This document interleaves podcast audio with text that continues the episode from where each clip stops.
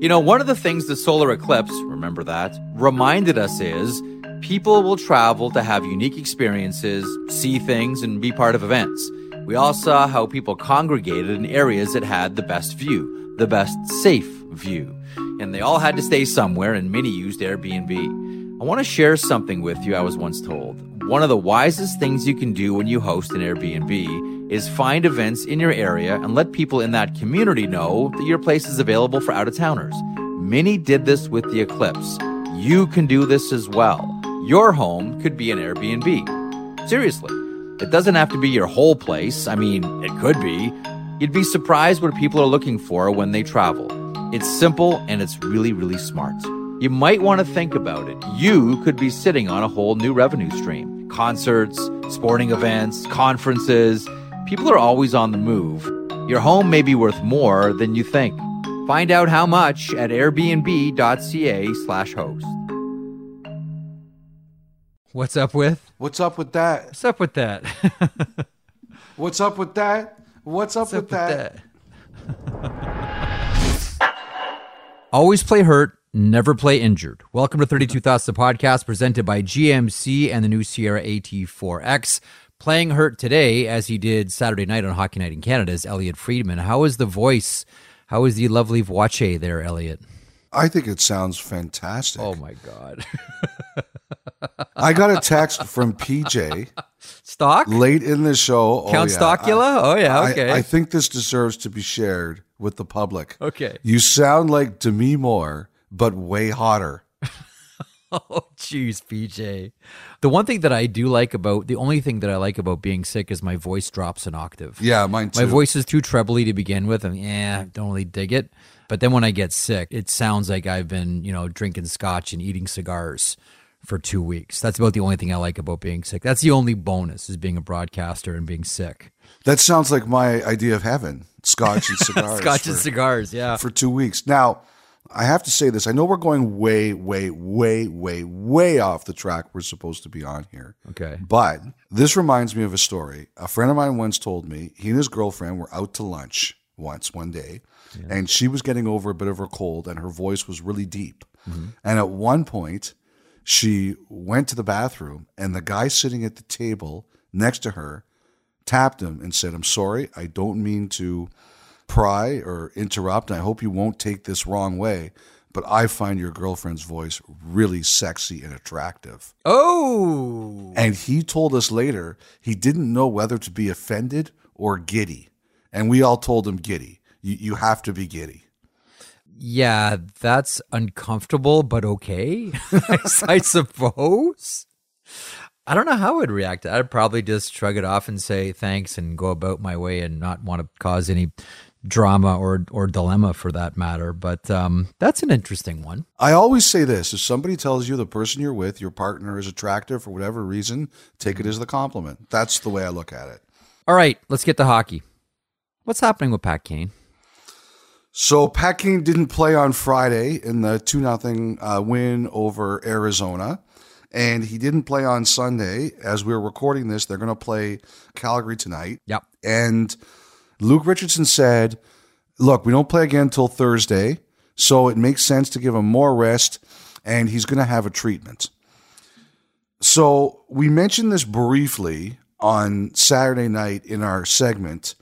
There has been a rumor that Pat Kane has been dealing with something, mm-hmm. some kind of injury, some sort of nagging injury for some period of time. And at some point, he's going to need a cleanup. Like, I don't know exactly what the procedure would be, so I don't want to go too much farther into this. But the rumor is he would potentially need a cleanup. So I've been thinking about this, and this is my opinion. I am spitballing this. I wonder is if what happens here, this really affects him, and he either can't play or noticeably impacts him. I wonder if the solution is Kane and the Blackhawks agree to a one year extension. He shuts himself down. He goes and gets whatever procedure he needs, and he comes back next year healthy and refreshed, and we go through this again. Again, that's my opinion. I'm looking at ways that this can work because, to be perfectly honest, if he noticeably struggles because he's hurting, it's bad for everyone. It's bad for him. It's bad for the Blackhawks and trying to move him, and it's bad for another team that might be interested in him. So I was thinking about this today when I heard he wasn't going to play. And again, he could get totally healthy and this could not be a problem. But if this is going to be an issue, I do wonder if the outcome is going to be a one year extension for Kane in Chicago and they go through this again next year. That's my opinion. Let me sort of wheel around that thought. Um, that would be Pat Kane doing a real solid for the Chicago Blackhawks. I think it would also be the Blackhawks doing something that they probably weren't planning on doing, but it benefits them too. It really benefits them because ultimately, I mean, listen, if Pat Kane, and again, we are spitballing here, but if Pat Kane gets shut down for the season, they can't move him, then Pat Kane can walk in the offseason for nothing. Mm-hmm. This way, you sign him to the one year deal with the knowledge that you're going to move him. We've seen this before, most recently with John Klingberg in, in Anaheim. Mm-hmm. We all know why he was signed. And then all of a sudden, you're doing something for that Blackhawks team. That's Patrick Kane doing a solid for the Chicago Blackhawks. Well, I think the other thing too is that I'm still not 100% convinced that Kane and Toews ever envisioned themselves in another uniform. I always saw them retiring as Hawks. Well, I think we all did, right? Mm-hmm. Again, it all depends on how healthy he is or isn't and how he looks. But this might be something that it punts the ball down the line, but it could solve everybody's problems. It's uh, it, it would explain some of the play that we've seen out of Patrick Kane so far this season, right? Like still, like most teams will have, will like listen. I'll take you know Patrick Kane is seventy five percent over a lot of other people at one hundred percent, but Yep. this hasn't been a quote unquote Patrick Kane type season. Elliotte has it. No, no, it, it has not. And it would make sense. Like, again, this is something I've heard has been lingering for quite some time. And, you know, sometimes these things get better with rehab. And sometimes you, you say, we're going to go that path 1st mm-hmm. But eventually you get to a point where you say, okay, we've got to deal with it. And I think everybody's wondering here if we're going to get to that point. By the way, Jeff, Yes, sir. apropos of nothing, Yes. those Blackhawks jerseys they wore against the Flames on Sunday night, those are beautiful. Well, you on this podcast, Elliotte, are the um, the arbiter of good taste and style and fashion. So we will take your lead. Now, I've decided I'm going to make this really easy on myself through the for the remainder of the podcast here, and just ask questions that revolve around what's up with. So here I go again. I was starting. What's up with that? Kenan Thompson. What's up with that?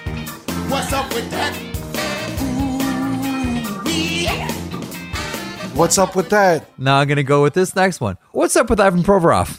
Oh, it's a good question. it's a good question. There's something going on here. And I think it could be as something as simple as the Flyers just realized that everything has to be on the table over the next six to 18 months to maybe this, it's just time with this particular player. Like there's a wide spectrum. Get that, Philadelphia spectrum? Oh, jeez. I know of, of answers I, we could give here. I think it's just safe as just to play it safe, Jeff. What you should have said, by the way, is there is a broad spectrum, but that's okay. Yes, you're right. Broad spectrum. Damn, I wish I would have thought of that. Really good. This kind of came to my attention uh, early Sunday morning, and I was kind of working on it, and it's a difficult thing to pin down. But to say that there is something going on here, like I, I think you're going to hear Provorov's name out there. Right. He's got two more years under contract. The cap hit is six times six point seven five, which is very reasonable for him. It's actually higher in cash. It goes up to about seventeen million in cash for the next two seasons. You know, this is a guy who had 41 points a few years ago, and he looked like he was going to be one of the best young defensemen in the National Hockey League. I still think the talent's there, but it hasn't worked as well as it could have and should have in Philadelphia. Now, I look at this. I think probably some of it is on the player and some of it is on the team. Look, the team hasn't been what everybody thought they were going to be, and everybody suffers with that. But I've heard that there has been a conversation about is it time? Is it just time for him to go somewhere else and the Flyers to look to send him somewhere else? I don't think this is anything imminent. I think this is something that might develop over a little while, but I think you're going to hear his name and I I think he has frustration with what's going on there and I think there's some frustration directed towards him too but you know this guy is a really talented guy and I can't help but look at him and wonder Jeff if he goes somewhere else and flourishes. You know, I wonder if one of the problems here is they just haven't been able to find the right partner for Ivan Provorov. You know, coming out of the bubble, Matt Niskanen said, "I'm done. I don't want to go through that. I'm uh, that. That's it. I'm checked out on hockey." He retired, and it really affected Provorov. I just wonder because he was kind of like the, and here comes dated reference, you know, seven thousand four hundred and twenty-three of for me on this podcast. He was sort of the uh, the Ken Klee to Provorov's Gonchar. There's a dated hmm. Washington Capitals reference there for you. And I guess Ryan Ellis was supposed to be the new Matt Niskanen for Ivan Provorov, and then because of all worked, the yeah. injuries, that never really happened. I just wonder if this is a situation where they just weren't able to find the right partner for Ivan Provorov. I I think there's a, a lot under the surface here. The, the the word I got a lot from the the person who kind of indicated that he'd heard this to me was frustration. I think the player is frustrated. I think the organization is frustrated. I think the teammates are frustrated. I think everybody's just frustrated at how everything has gone in the last few years in Philadelphia.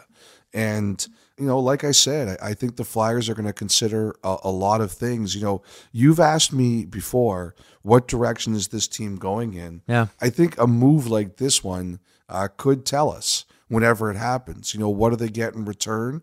What do they do with the space that would be created salary cap wise to move a player with this number?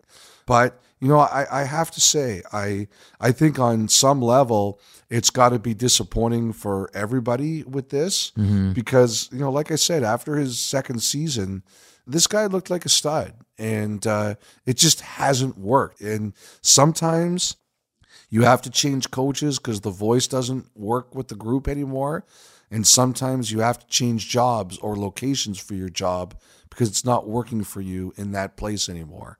And I've just wondered if, based on everything I've heard on Sunday, if that's kind of where we are with Provorov. You know what he needs, Elliotte? It just dawned on me. What's that? He needs the defense whisperer. He helped make Victor Hedman. He helped make Miro Heiskanen. He's recreating Josh Morrissey in front of our eyes. Ivan Provorov means Rick Bowness. Yeah, you know, I, I have to say, look, I don't want anybody radioing us. We do that plenty to ourselves. But when I first heard about this, that was actually the first team that hopped into my mind. See, the first that always hops in my mind with Provorov is Vegas, and that's because of Kelly McCrimmon, how excellent he was with the Brandon Wheat Kings when Kelly was the owner, GM, and coach of the Wheat Kings. Got him into the top ten in the uh, the NHL draft, but that's just because I've got so much junior hockey on my brain this past weekend. But the more that I think about it, man, he needs uh, the Rick Bowness magic wand waved over his head. Yeah, I'm not sure that Vegas could even make that work if they wanted to. You know, Winnipeg, for one thing, obviously he knows the terrain playing in the Western Hockey League and playing in Brandon. Playing in Manitoba, yeah. the the other thing too is the Jets like term. Now this isn't a ton of term. Uh, this is two years, uh, but the Jets really like to trade for players who have term. So I don't know how they would feel about this, but I have to say that Winnipeg was. And again, please don't radio us. We're not saying the Jets are trading for this guy. I just that was one of the first teams I thought about because of the connection. And you make a great point about Bowness. All right, shifting gears. When I say alligators, golf, and dunk tanks, what do you think about? I think about you on Saturday night. My timeline was wild after that report on Hockey Nights. it was quite funny, and and by the way, it was really split. It was, um, uh, I think, half was like, "This is awesome. This is fantastic. It sounds really cool," and the other half was, "This is completely ridiculous." To which I always say, "Well, dogs don't bark at parked cars." First of all, it was nice of Steve Mayer to confirm it on the podcast last week, and it was great work by you to track down more information that the dunk tank was coming. And by the way, the the, the golf that he's referring to, if you're a golfer, you know about the uh, famous hole in Florida, 17th hole at the TPC at Sawgrass. It's a par three. It's known as the Island Green. And that's the hole I think they're going to be basing this off of. I don't know if they're actually going to Sawgrass or they're just going to do it like that, but I think that's what they're basing it off of. Here's the thing with the dunk tank I'm with you. I think it's awesome. As someone said to me, Would you do it? And I said, Not a chance. They said, Well, why should a player do it? And I, and I get that. Like everybody's different. Some people are going to have no problem doing it, some people will. And I, I have to say, I put myself out there quite a bit. I don't think I would do that. Hey, hang on. Whoa, whoa, wait, wait. Like I said before to you, this stuns me. First of all, I would do it in a flash. Second of all, you've jumped out of a plane and you won't do the dunk tank. Jumping out of a plane was to conquer my fears. I'm not afraid of going in the water. It sounds like a promo from Jaws. yeah, I- exactly. I watched that movie over Christmas with my son. I love that movie. The USS Jaws. Indianapolis scene is the best in, in all of cinema. Yeah, I, I jumped out of a plane because I was afraid of heights and I wanted to conquer my fears. By the way, if you were sitting on a dunk tank, I wouldn't shoot at it. I would just walk up and knock you into And it. And pound it. Yeah, I know. Here's the thing, though. I got the same reaction. Some people it was great. Some people that's terrible. It's vaudeville. One person said to me, "It's vaudeville." Here's what I think, though. We have to get out of the old school hockey stiffness. We have to Totally. move the line. Like at the beginning of the year, when everybody ripped those referees for welcoming everybody to the season, I loved it. I thought it was great that they tried something different. Mm-hmm. Like I love the fact that those officials did that. Great players and our great fans, welcome to opening night of the 2022-23 NHL season. What's better than this? Good luck to all players. Let's have a great season. I know some people mocked it and thought it was stupid, but they tried something. And I, I really like that. And that's the way I look at this. I just like the fact that we're trying to move the line. We're trying to show the player personalities a bit more.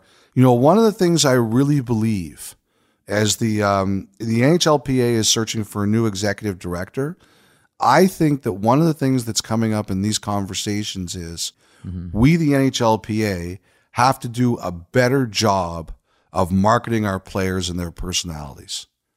And I think that message is resonating with the players because now I think we still have to get over a lot of stiffness, and this might be one example, but we have great players who have great personalities.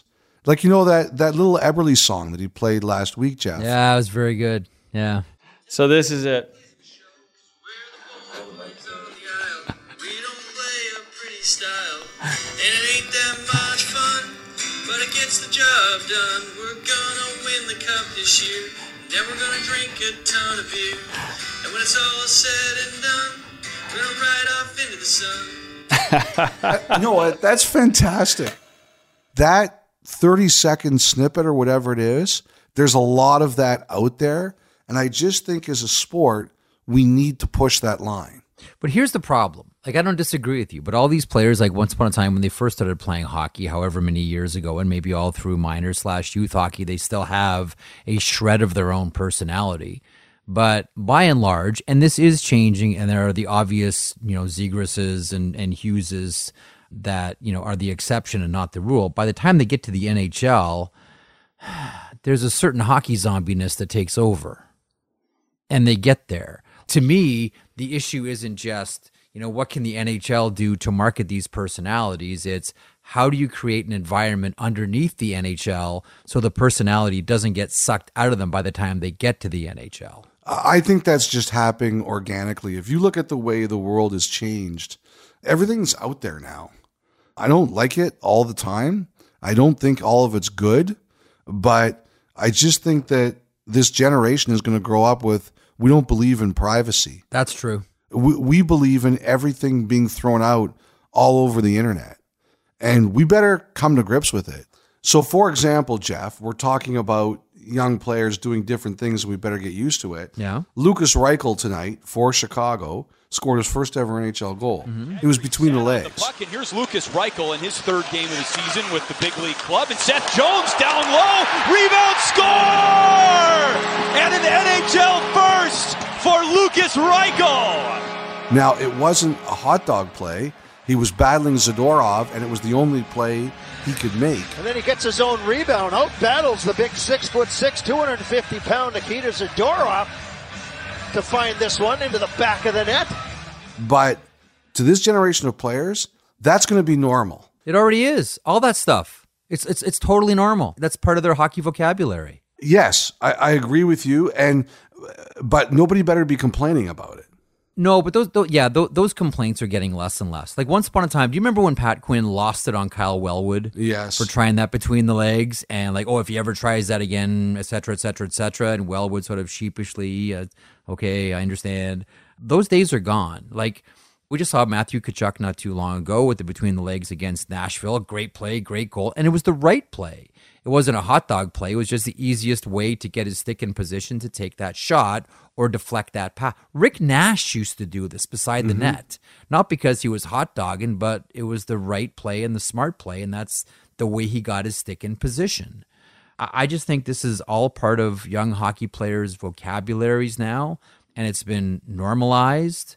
Not unlike, you know, slap shots were once considered, oh, slapped. This is a wrist shot game, sir. What is these back scratching slap shots? Now it's just normal. Like the Michigan is normal. Like my kid tried the Michigan Saturday afternoon in a game against York Simcoe Express at St. Andrews College. Didn't get it, but he tried it. By the way, Mike Murphy was there. And he says hi, and he says that he's he's already enjoying retirement. The week that he's oh, been I'll off. bet. I'm jealous. but like all of this is like this is these are all normal things that kids do now and we're seeing it in the in the NHL. There's nothing hot doggy about it.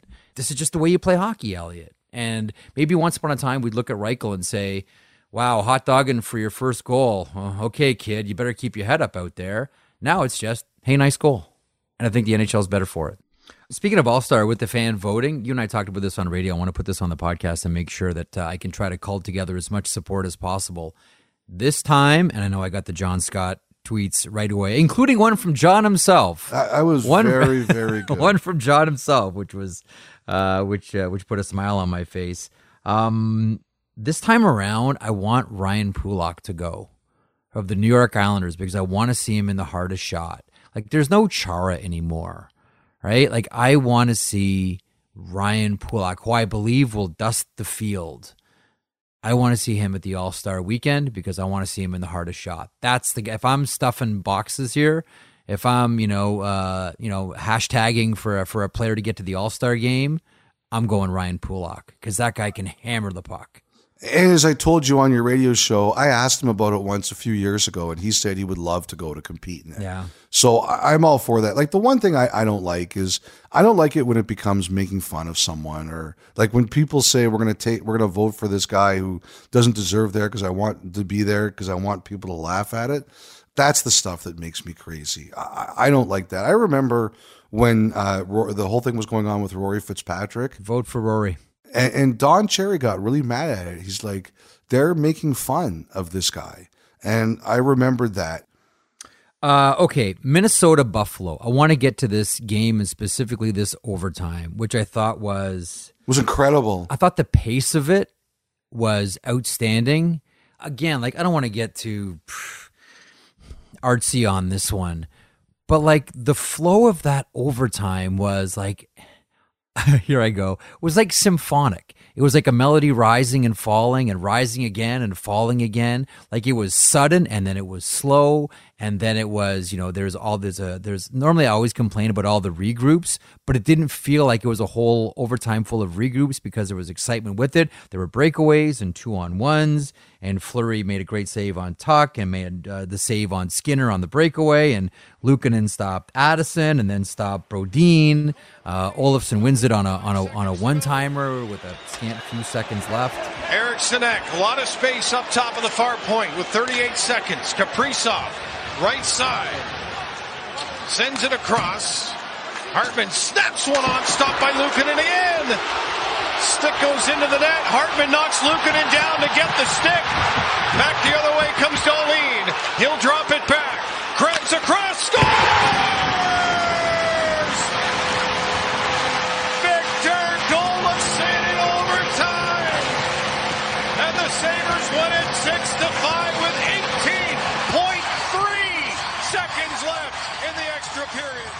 I just thought that was just from an aesthetic point of view, watching that overtime.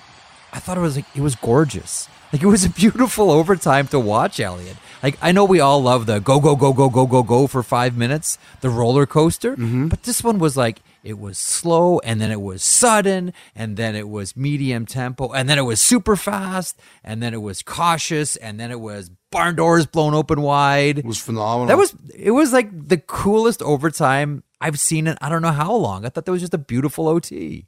Well, first of all, I wanted to give credit to Marc Andre Fleury because even though uh, they lost the game, we've learned now that he's dealing with a personal matter and he left the team after the game and he went home until Tuesday. You know, first of all, I want to wish him the best. You know, obviously he had a lot in his mind, but I, I agree with you. That was an incredible overtime to watch. I want. I want the East to be a little bit closer. I, I, I was a little worried a couple weeks ago that we were going to have a year like last year where like the East and the West were going to shut off and like all these playoff spots were going to be decided early. Well, now at least Nashville's making a run of it in the West and St. Louis at least is pretty close. And in the East, all of a sudden, Buffalo was four points out of the playoffs on Sunday night with four games in hand on the Islanders. And, you know, Pittsburgh's still there too. I want to see Buffalo make this a race. And I think those fans deserve it. And I think some of those players in particular deserve it. And I kind of feel bad for Thompson because, you know, we should probably have another trophy this year. We should have the McDavid trophy and the Hart 2 trophy.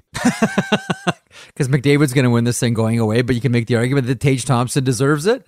The race is over. Yeah, I know. It- it- like we're sitting here, we're recording this podcast on January 8th, and, and the Hart is over.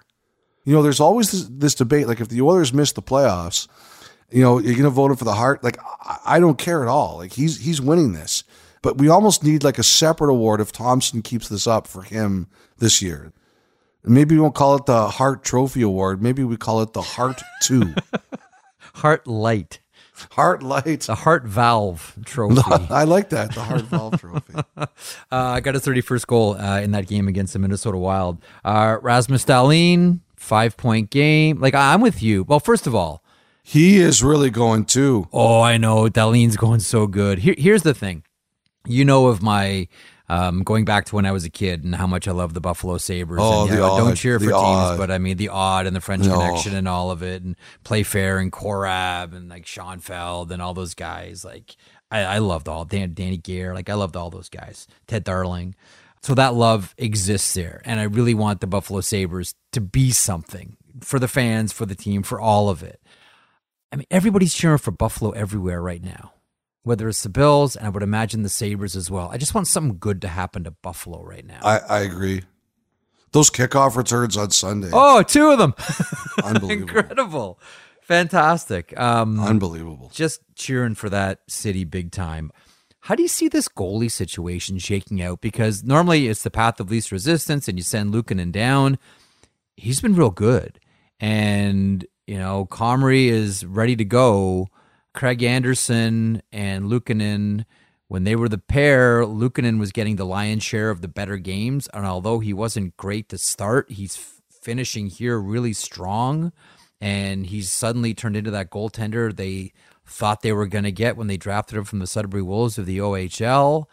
Normally, the path of least resistance is well, he doesn't need waivers, just send him down to Rochester. But how do you do that when he's playing this well? And to your point, they they're making this interesting, Yeah. and they got a shot at it. You have to keep him. Okay, but then do you have Yes. To, but then you have to like waive or trade someone or Yes. something. Like it's oof, it's a spot. It's a spot. Like they are definitely in a spot, but I'd rather be in this spot because I'm in the race than be in this spot because I'm garbage again. I get it. if you're the Sabres, and again, I was okay, if I was in their shoes, what would I be thinking? Mm-hmm. I only judge others, I judge myself. You have to send a message to your players that we're seeing what you're doing and we're giving you the best chance to win. You have to send a message to the fans that you've seen a lot and we're giving we're, we're showing you we're giving us the best chance to win. Like maybe you have to put someone on waivers. Maybe you have to make a move. The other thing, and I, I hate saying this, but it's true. Like somebody else could get hurt. It was funny. I was talking to a, a governor last week, And he says, You know what? I, I think this is one of the biggest problems with the league. And I said, What's that? And he goes, All the injuries. We have too many injuries. Too many games. That's why. Yeah, well, I mean, maybe Take that, games off the board. Maybe that's what it is. But he said we have too many injuries, and some of them are legitimate. But we have to find if some of these are more uh, uh, were available to overcome or defend before they happen. I think there's some teams who do it already, but it sounds like there's going to be even more and more deep data dives into injuries by some of these teams. Anyway, I, I listen. I to that point, I understand the frustration. I get it. You're spending millions and millions and millions of dollars on all Yeah. of these players. These are your investments, and it's frustrating. And every team goes through it. But if you want the game played at this pace, 82 times a year, this is baked into the pie. I understand that. I think they're talking about more like soft tissue stuff and stuff like that. To be perfectly honest, like, is there a better way that they could handle rest and those kinds of injuries? Anyway, uh, I've totally, as usual, I've taken myself off on a terrible, terrible divergent path that makes absolutely no sense. You're playing hurt. You're, you're playing hurt. You're, you're playing hurt. It's okay. That's right. But anyway, let me get back to the Sabres. Luukkonen is your best hope right now. Comrie's coming off an injury, and you still want to make sure that not ease them back in, but you don't want to overwork them back in. Anderson, uh, from what I'm hearing, playing now takes more out of a toll of him than in the past, which is perfectly normal. The guy is 40 years old. I mean, nobody's going to blame him for that. You have to keep the three because you have to show everybody that you're serious about winning. Right. Uh, one final note on Buffalo Sabres netminding. It sounds as if Erik Portillo, who is a third round draft pick of the Buffalo Sabres, it doesn't sound like Buffalo is going to be able to sign him. It sounds very much like he's going to explore free agency at the end of the season. He plays with the University of Michigan. For those that uh, that don't know, uh, it looks like that he's seriously considering that option.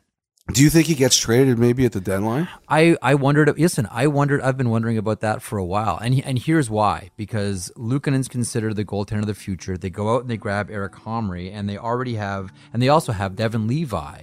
Like there's all these goaltenders in front of Erik Portillo. So I, I know that you know a lot of athletes will just say, "Well, I don't care who's in front of me. I'm the better goaltender. I'm going to prove it."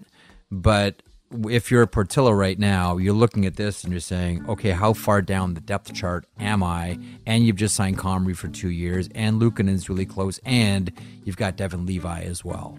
So I think all of that in concert might lead to this decision. So it's one of those things to watch. Like, will the Buffalo Sabres take a shot at trying to sign him? I mean, he kind of holds the cards here. Like, if he doesn't want to sign, he's a free agent at the end of the season.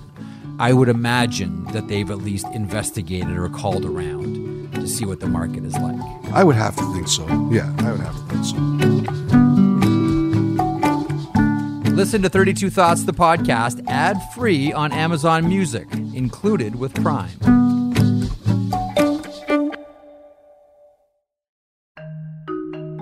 You know, one of the things the solar eclipse, remember that, reminded us is people will travel to have unique experiences, see things, and be part of events.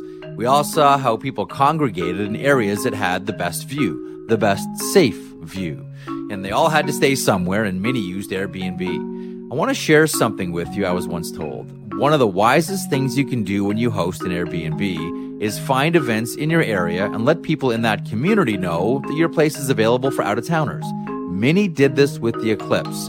You can do this as well. Your home could be an Airbnb. Seriously. It doesn't have to be your whole place. I mean, it could be. You'd be surprised what people are looking for when they travel. It's simple and it's really, really smart. You might want to think about it. You could be sitting on a whole new revenue stream concerts, sporting events, conferences. People are always on the move. Your home may be worth more than you think. Find out how much at airbnb.ca/slash host.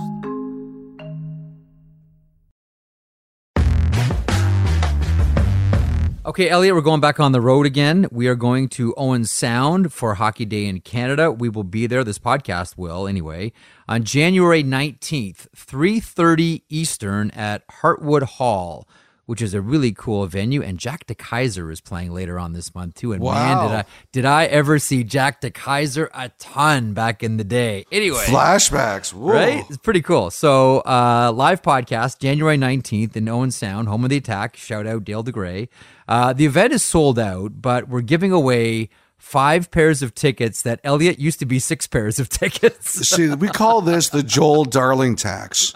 Joel Darling, who's an executive producer of, of Hockey Night in Canada, he, he initially told us there were six tickets, but now there's only five. So we call that the Darling tax. The Darling tax. So the Darling tax has been paid. it's like the carbon tax, but different. the Darling tax has been paid, and uh, we have five pairs to give away because, as I mentioned, the event is already sold out. So, and by the way, Bedini Band is going to be the in-house entertainment. So that's Dave Bedini. God, I've seen Bedini and Rio Static so much. Uh, look forward to seeing Dave and hearing some great tunes. We have a a tentative guest list as well. Which is pretty sweet. Uh, Lanny McDonald and Blair Turnbull, uh, Joey Hishon, Bobby Ryan, Mike Fuda, and and I'm really looking forward to this one. Les Binkley is going to be joining us. Les Binkley, Le- really? the great, the great goal. And you know what? One of my, I, I'm dying to talk to him about one specific event in the WHA when he stood in front of shots from, as a stunt in the intermission, Evel Knievel. no way. I'll tell you the story at the show, and so will Les Binkley. Yeah, it's when he back when he played with the Toronto Toros. Anyhow, we're giving away five pairs. Here's how you do it. Here's how you get your tickets. Answer this question. This was Sleuth, by the way, by Emil Delich. Trivia, hockey trivia master, as it turns out. Okay, so name me the NHL team who has drafted the most players from the Owen Sound attack. Name me the NHL team that has drafted the most players from the Owen Sound attack of the OHL. Email your answer to 32thoughts at sportsnet.ca, or you can leave a voicemail with your answer at 1 833 311 3232. Again, 1 833 311 3232. We will randomly select five winners this time next week. So get your answers in now. We're taking this back on the road for each. Awesome. Can't wait to go. And Elliotte, we should also mention we're not the only show in town that week. Uh, certainly, Hockey Day in Canada is always a, a major occurrence in this country. Uh, but go to owensound.ca to find the other events that are taking place in and around Hockey Day in Canada. Uh, owensound.ca, the event runs from Wednesday to Saturday, and there are no shortage of things to do in Owen Sound.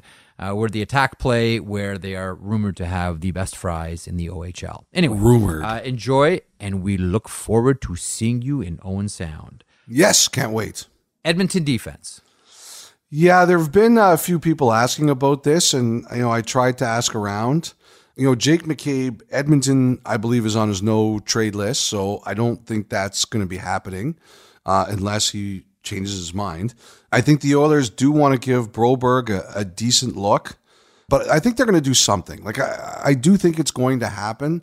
I just don't know if it's going to happen as fast as everybody wants it to happen. And you know, that's one of the things about the last couple of years in Edmonton. There always seems to be this time when there's a maelstrom, and you know, what does Holland try to do? He tries to get through it until things calm down and do what he needs to do. And I think that's what he's trying to do here. Now, as I mentioned on Saturday, I think they're trying to give Broberg a bit of a window to really see what they've got there. Mm-hmm. Didn't play a ton on Saturday night, and they're going 11 and 7. But that loss, like you're up on 2 nothing in Colorado, you got to hold it down. And Skinner played great, and they were dominated at five on five. But when you watch that game on Saturday night, that's a game good teams shut down, and they didn't, and they lost in overtime. I think one of the issues there actually is I think there's a bit of a debate about do they go with a heavier defenseman or do they want a defenseman who can make plays? And it seemed counterintuitive to me because they already have D mm-hmm. who can make plays. Like Bouchard can make plays, although he struggled this year. Barrie can make plays. Nurse can make plays. But I still think that there's a conversation about we got to make sure that whoever we get is somebody who can make plays and passes. And I think it's a lot of the similar names that we've kind of heard Edmundson, Gavrikov. Gavrikov, but I, I think they will do something. I think it's a matter of targeting the right guy and figuring out cap wise when they can really do it and when the other team's going to be ready to do it. The whole thing with Bedard, everyone's talking about, oh, you got to tank even more for Bedard. Yeah, but you can say my team wants to trade six guys. Who's taking those six guys? We've talked about that before with so many teams in LTIR and capped out, etc. Yeah, like, like- who who can bring, who can bring them in? You know, the other thing too, Jeff, I wanted to mention is on Saturday night after we done our segment, I got a really interesting text from someone who said, "You guys talk about all the big guys. What about all like the third liners or the second pair Ds that teams trade for that win you cups?" And I thought it was a really fair point. I mean, you can't get to everybody in an on-air segment, but I think there's going to be some interesting guys that maybe aren't the headliners. Mm-hmm. Like the guy I really wonder about is Barbashev in, in St. Louis. I just remember how good he was in that playoff run in 2019. And he hasn't been great this year, but that's a guy I'd be looking at. I think that's the other thing here, too, is maybe not who are the headliners, but who are the next level guys teams are going to be chasing after. So you're thinking like the Artturi Lehkonen deal that Colorado made Mm-hmm. last year that really put them over, or what it's like a, an Andrew Cogliano or something like that. These types of, of, of smaller deals, bringing in players that aren't your necessary headline players that end up. Well, we've talked about that before. Sometimes it's the tweaks that you make at deadline that put you over the top, right? It's you know, Anaheim at their deadline in 07 adding Brad May that all the guys will tell you. Like I remember Scott Niedermayer telling me once that that changed that room. Like what's the one thing that Burke did when, you know, when you guys won the cup that put it over the top and he said it was Brad May. It's Brad May coming in. That final piece for them. Now Brad at that point is not a headline guy, but we've seen it before, right? Yep. Not trade deadline, tweak deadline. That can sometimes put you over the top. Yep. So, Elliotte, it's been a busy weekend around junior hockey. Well, it was a busy week around junior hockey with the World Juniors in Halifax and Moncton. What do you make of? Because we've been talking a lot about you know NHL trade deadline and teams warming up and all. It's been a, an insane amount of trades, and the the prices that teams are paying, and this is certainly all headlined by what Kamloops gave up to get Olen Zellweger, who's a prospect for the Anaheim Ducks. We just most recently saw win gold uh, with Team Canada the World Juniors. Like, there's some huge prices that are being paid here. Some big names uh, that are moving. Owen Beck, uh, Montreal Canadiens prospect, goes to Peterborough. Um, Ethan Del Mastro, Hawks prospect, and Blue Jackets prospect Luca Del Bel goes to the Sarnia Sting. Um, Shane Wright, you know, as we record this, he's still talking to teams. Uh, I'm told that don't expect necessarily something to happen as we record this or later on this evening, but we do know that Shane Wright is getting traded. And I mentioned Zellweger. Like, I'll be blunt, it's been crazy this weekend around the CHL. It sure has. I mean, some of these deals, uh, I'm reading them about all the draft picks, and it sounds Oh boy. It sounds bananas. And first of all, we should say it doesn't sound like Bedard's getting moved here, right? No, and that is if you you know you, you you saw his interview on the ice in Halifax. I don't want to talk about myself. It's all about team, Yeah. and that's consistent with everything that we've heard about Bedard, which should probably make you know bottom feeding teams in the NHL love and want this guy even more. Yes. like when you talk about loyalty, bless them and you know bless the Regina Pats, but they're not one of the Seattle's or Saskatoons or Portland's or Kamloops's in the Western Hockey League. Those are the teams that have loaded up here, and you know Regina ain't one of them. But Bedard, who's the best player in the CHL, he's staying. He's a Regina Pat, and he's getting drafted as a Pat. I wonder if he ends up at the World Championships. I wondered about the exact same thing. You know, maybe win around or at least get to the playoffs, and then you're off to the World Championships, and then draft, and then you're a pro. Well, we're writing off Regina really early, but that does leave open the the possibility of it. Yeah. Anyway, I wanted to ask you: mm-hmm. Do you do you have a problem with all this? With the trades, Yes. basically no. I know there are some people that don't like them. Like there are some high-ranking people around the three leagues, the Western League, the Ontario League, and the Quebec League that don't like trades or don't like this mm-hmm. volume of trades. Like you look at a team like the Niagara Ice Dogs in the OHL, and I've I've kind of lost count.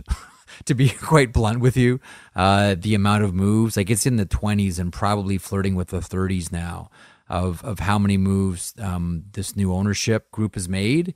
Um, and I know there are a lot of people uh, around the Ontario League specifically that don't like that, that think it's a bad look for junior hockey. The idea of trading teenagers uh, from one market to the other. The one thing that I that I will say is, you know, you still do need both, you know, player and parent approval. I know the pressure can be exerted to not so gently nudge players in, into accepting deals, but there are a lot of people that think that the volume of trades isn't necessarily a good look for junior hockey.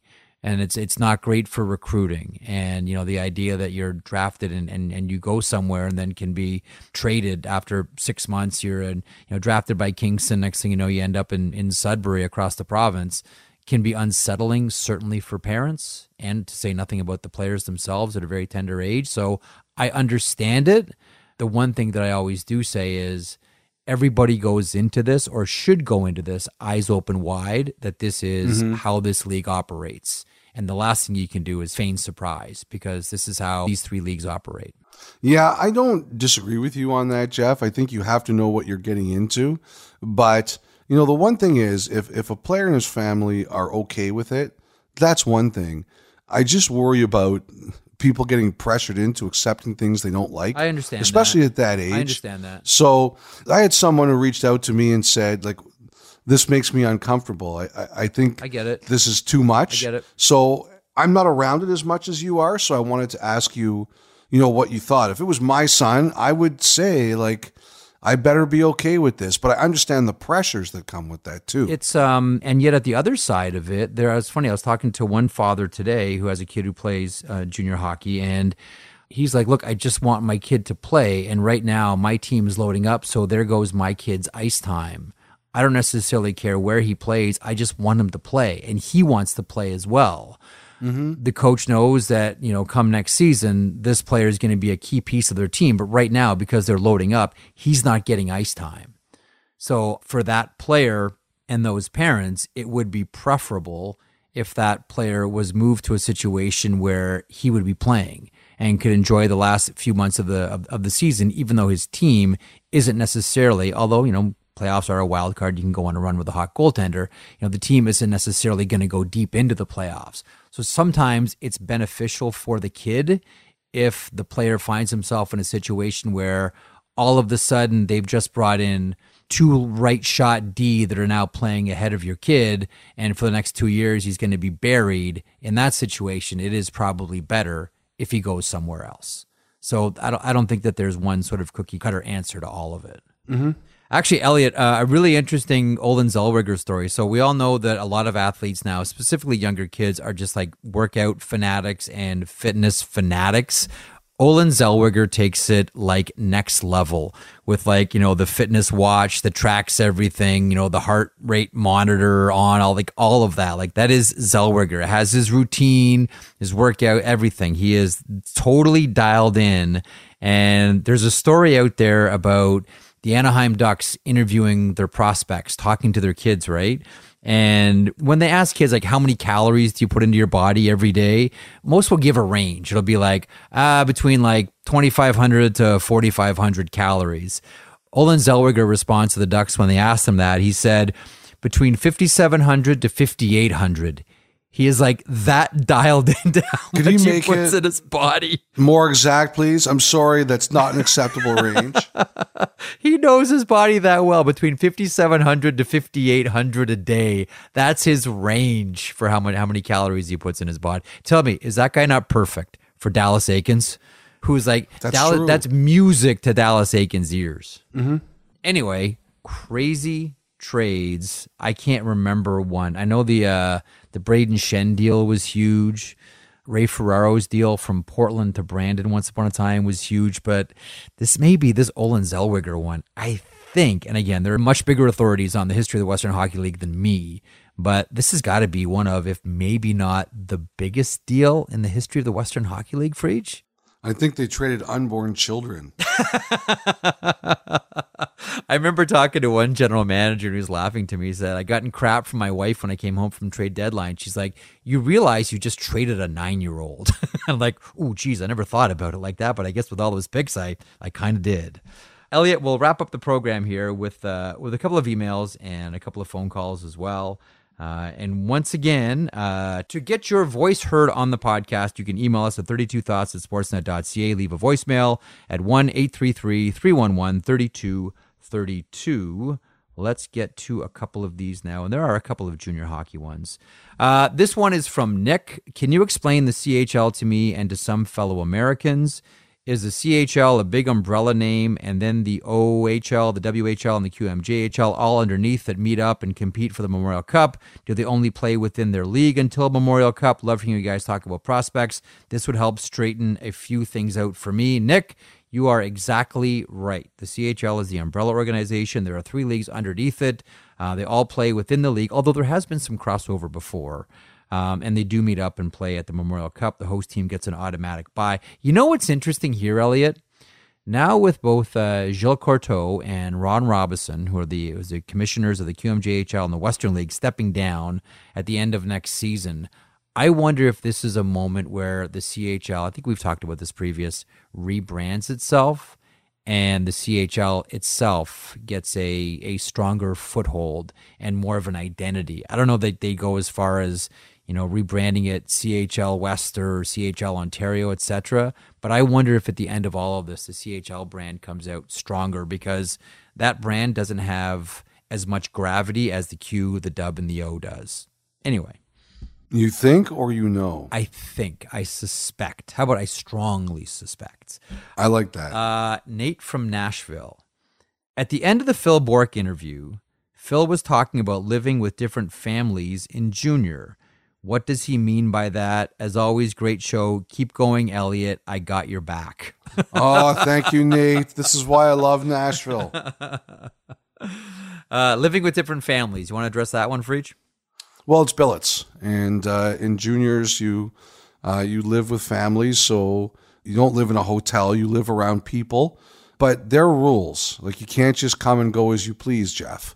Oh, there are rules, and sometimes you know situations don't work out, and you end up having a couple of different billet families. And billet families, by the way, they get a stipend uh, that pays for food for the players. Uh, they also get free tickets to games. Usually, you know, billet families are you know longtime fans and have billeted a number of different players all throughout the years, which is why. You know, whenever you see kids at the draft and they do their interview, one of the first people they always thank are the billet families plenty of NHLers they'll still still keep in touch with their billets. And you know plenty, I know plenty that still keep in touch, still talk with whenever they're close by. They Jordan Binnington, Yes. when he played in Toronto last week, his billets from Owen Sound, the Barfoots, were there watching him play. no surprise. No surprise. Okay, you like Nate in Nashville? I like Patrick in Germany. Hey guys, great podcast. By the way, I hate the glass bangers also. Patrick, with you, buddy. Good point, Jeff. I have a question about the counting of shots in the NHL. Why don't they count a shot that hits the post as a shot on goal? Because it's not going in. It's wide. Yes, it's not going in. Goalies always say that. Oh man, yeah, but the guy hit two crossbars. Oh, you want me to stop the shots that go wide? Well, that I actually that actually happened to my face once. Oh really? Tom Barrasso. Oh yeah. really? 1999 playoffs with the Leafs. Oh, shocking. game one. Game one. He has shutout against Toronto. Yeah. And uh, Barrasso, who could be different, no question about that, Uh-huh. to say the least, he went out the back door, and a bunch of us in the media chased him down the hallway at what is now Scotiabank Arena, and we caught him, and he stopped. And uh, I'll, I'll, I'll, I'll never forget this. It was so funny. Okay, ask me your questions. And one of the reporters just like threw out a statement because he, you know he, he, this was a crazy scene. Yeah. And Barrasso looked at him and goes, "Is that a question?" So the guy had to rephrase it. I felt so bad for him. I was like, Yeah. he just threw something out there because of the unique situations, and then he criticized the question, and um, so he rephrased it, and uh, he said, "Oh, great start for you! Shout out, couple of posts." And he goes, "Oh, so you want me to stop the ones that weren't going to go in too?" Unbelievable! It was it was a crazy scene. That's a a standard goalie line. Oh, you want me to stop the shots that go wide too? Oh, oh okay. That's uh, the the ones that were going to go in. That's not enough for you. Uh, from Ryan in Dallas, we'll finish up with this one. Uh, from Ryan in Dallas, comma, but go Sabres. uh, I'm wondering if this is a slippery slope argument here. I'm wondering if, in a close or tie game late, can the defensive team challenge that their opponent was offside before an upcoming defensive zone draw? Can they argue the opponent was offside so the faceoff has to be outside the zone? Or can an offside challenge only occur on a scoring play? Creative. Creative. Yeah, I like the way you think. I really love the way you think. Coaches love the way that you think right now, Ryan.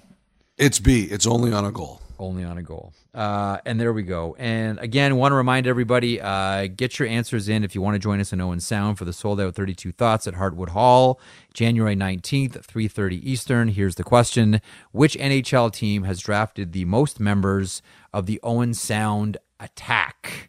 Uh, get your answers in. Not the platers. Not the platers, the Owen Sound attack. Very good caveat there, Elliotte. I'm very proud of you. 32 thoughts at sportsnet.ca or leave a voicemail 1 833 311 3232. Before we wrap up and get to the music, uh, I want to mention Pete Weber.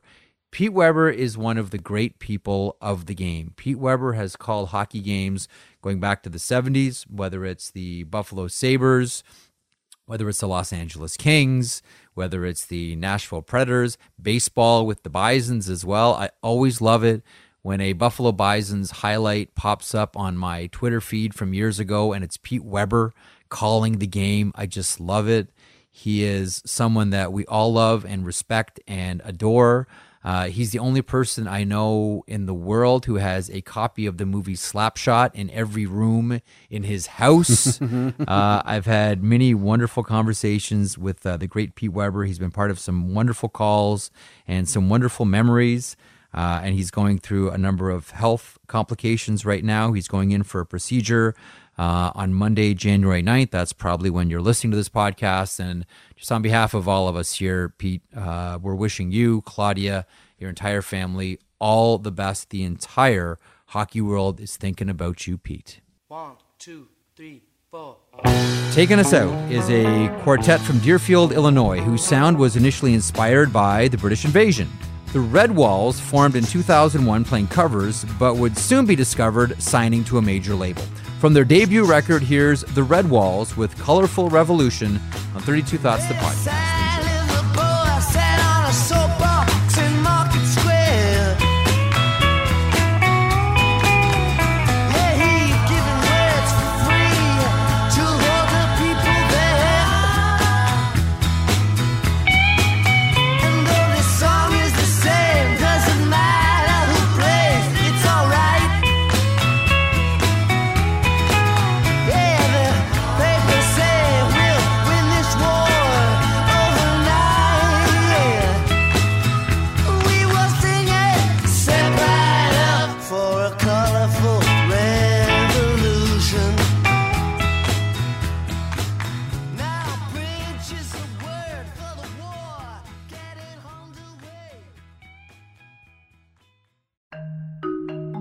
You know, one of the things the solar eclipse, remember that, reminded us is people will travel to have unique experiences, see things, and be part of events.